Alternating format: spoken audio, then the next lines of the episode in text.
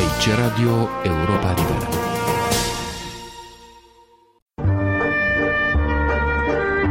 Cultură și politică. O rubrică de Victor Eschenazi Moroșan.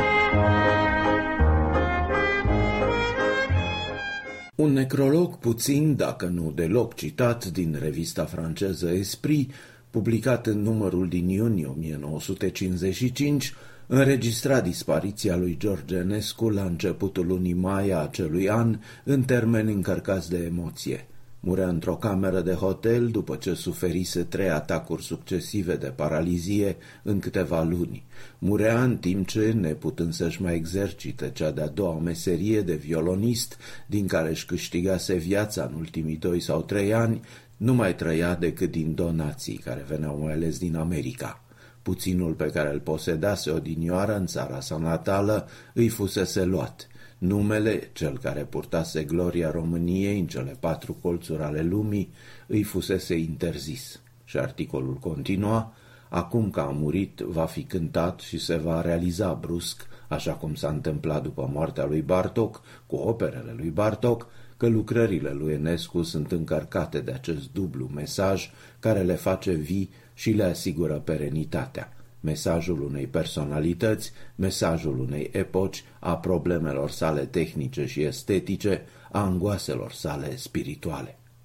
Atunci când aceste rânduri vor apare, se scria în revista Esprit, radioul avea să fi transmis sub bagheta admirabilului Charles Bruc integral lucrarea care este sumumul lui Enescu, Oedip, tragedia lirică pe un poem de Edmond Flegg, a cărei premieră a avut loc la operă cu un succes imens în 1936 și care nu a mai fost reluată de atunci niciodată. Deși administratorii succesivi ai casei știau cu toții că era vorba de una din rarele capodopere ale producției lirice contemporane. Trebuie să sperăm că exemplul dat de radio va avea un efect și că vom revedea în curând această operă destinată scenei unui teatru pentru care a fost creată. Nu s-a întâmplat așa ceva și aveau să treacă alte câteva decenii până la reluarea lui Oedip pe scenele din Franța. Versiunea lui Charles Bruc, la care dirijorul, veche cunoștința compozitorului, îl invitase să asiste, a fost înregistrată de radio și diverse benzi de magnetofon cu o calitate mai mult sau mai puțin acceptabilă a sunetului au circulat printre colecționari. În urmă cu doi ani, una din ele avea să fie încărcată și pe YouTube, iar anul acesta să apară pe disc la casa privată Malibran la Paris. Este un eveniment major de notat, chiar dacă editorul de la Malibran a publicat-o neglijent, începând cu numele greșit tipărit pe disc, continuând cu notele extrem de sumare și terminând cu neindicarea sursei înregistrării.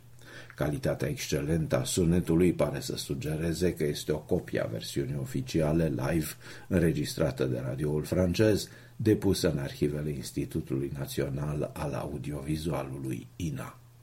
Cel care merită cunoscut și elogiat este dirijorul Charles Bruc, în primul rând, bună cunoștința lui George Enescu din anii 1930. Într-o vreme când Pierre Monteux, celebrul șef de orchestră, a deschis la Paris școala sa de dirijat, stimulat de Ivona Struc și George Enescu, primul premiu pe care avea să-l acorde urmarea cursurilor și a concursului organizat cu Orchestra Sinfonică din Paris, pe care o conducea, a fost câștigat de Charles Bruc. Timișorean, născut în mai 1911, Bruc a urmat destinul marilor muzicieni români, începând să studieze muzica la Conservatorul din Viena și plecând de acolo la Paris. În capitala Franței avea să obțină întâi o diplomă în drept, iar apoi să facă studii muzicale aprofundate cu celebrități ale timpului, pianul cu Vlado Perlemuter, compoziția cu Nadia Boulanger, dirijoratul cu Pierre Monteux, care la scurtă vreme l-a angajat ca asistent al său și îl lansa și în Statele Unite.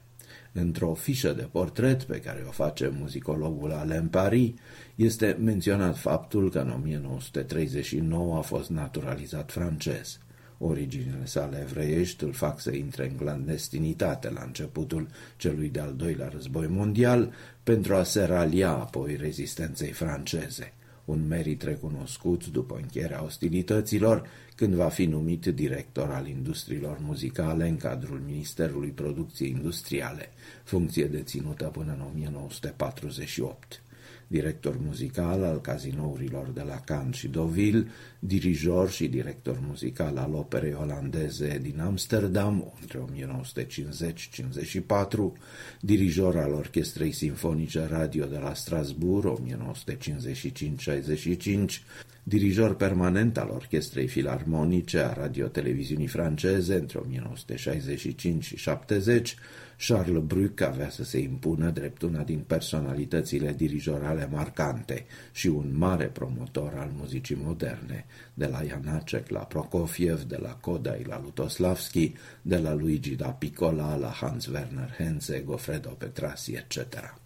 Intransigent cu instrumentiștii, asemenea altor mari nume, nu avea să facă o carieră de primă mână în fruntea unor mari orchestre și își încheia activitatea și viața în Statele Unite, lăsând în urmă câteva remarcabile înregistrări pe disc, între care și formidabilul Oedip al compatriotului său mai vârstnic, suferind la ora repetițiilor George Enescu, care nu a mai avut bucuria să asiste la premiera din mai 1955 de la Paris.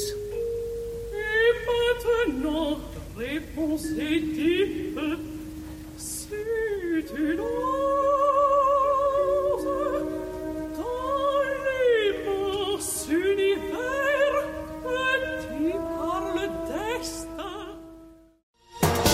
Radio Europa Libera.